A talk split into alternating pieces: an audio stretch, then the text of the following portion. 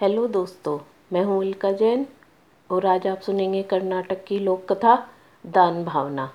श्रीनिवास नाम का एक बालक अपनी दादी के साथ एक नए गाँव में रहने आया। वे दोनों गाँव के साहूकार के पास पहुँचे। साहूकार अपनी तोंदफुलाई कुर्सी पर बैठा था। दादी और पोते ने साहूकार को प्रणाम किया।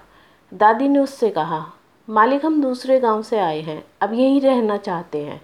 आप हमें सिर छिपाने की जगह दे दें। बदले में हम आपके घर के काम कर देंगे। साहूकार ने मन में सोचा, बिना दाम के दो मजदूर मिल रहे हैं, इन्हें क्यों छोड़ा जाए? वह मान गया। उसने घर के पिछवाड़े उन्हें रहने की जगह दे दी। दादी ने पूछा, साहूकार जिसका किराया क्या लोगे? साहूकार ने झट बताया, मेरे घर में चार भैंस, तीन बैल और चार गाय हैं, उन सबको चराना होगा।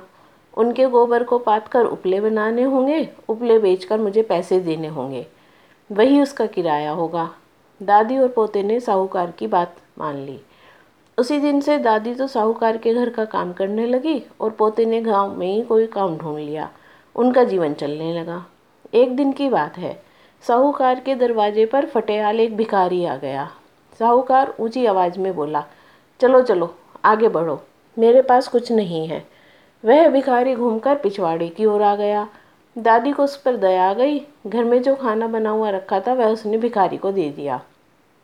विदा होने से पहले भिखारी हाथ, दादी की हथेली पर एक दमड़ी रखते हुए बोला, माँ, तुम इस अपने पोते के लिए मुरमुरे खरीद लेना। दादी ने उस दमड़ी को संदूकची में रख लिया। वह सोच रही थी कि आज अपने पोते को क्या खिलाएगी। तभी उसका पोता खेत से आया। वह भूखा था। दादी ने पोते को सारी बात बताई और कहा संदूकची में से दमड़ी लेकर कुछ खरीद ला। जैसे ही पोते ने संदूकची खोली, सोने की चमक से सारी झोपड़ी जगमगा उठी। उन्होंने सोना बेचकर सुंदर मकान बनाया, ज़मीन खरीदी, बैल खरीदे और बड़े किसान बन गए। उनकी समृद्धि देखकर सेठ ने सोचा, काश मैंने उस भिखारी को भगाया ना होता। एक दिन वही भिखारी फिर द्वार पर आया, जिसे बहुत समय पहले उसने भगा दिया था। साहूकार दौड़कर बाहर आया। भिखारी को सम्मान के साथ अंदर ले गया।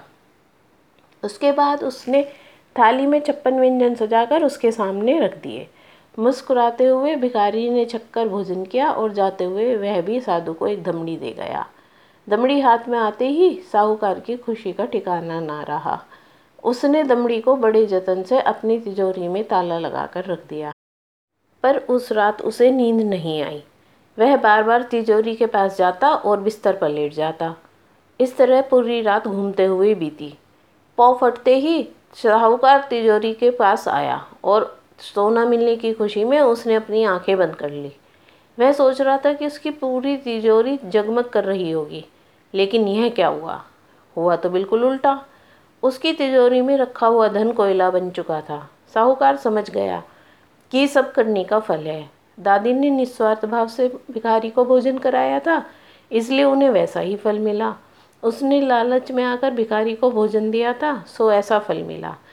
इसके बाद से साहूकार का व्यवहार सबके लिए बदल गया। दादी और पोते ने उसे अच्छा सबक सिखा दिया।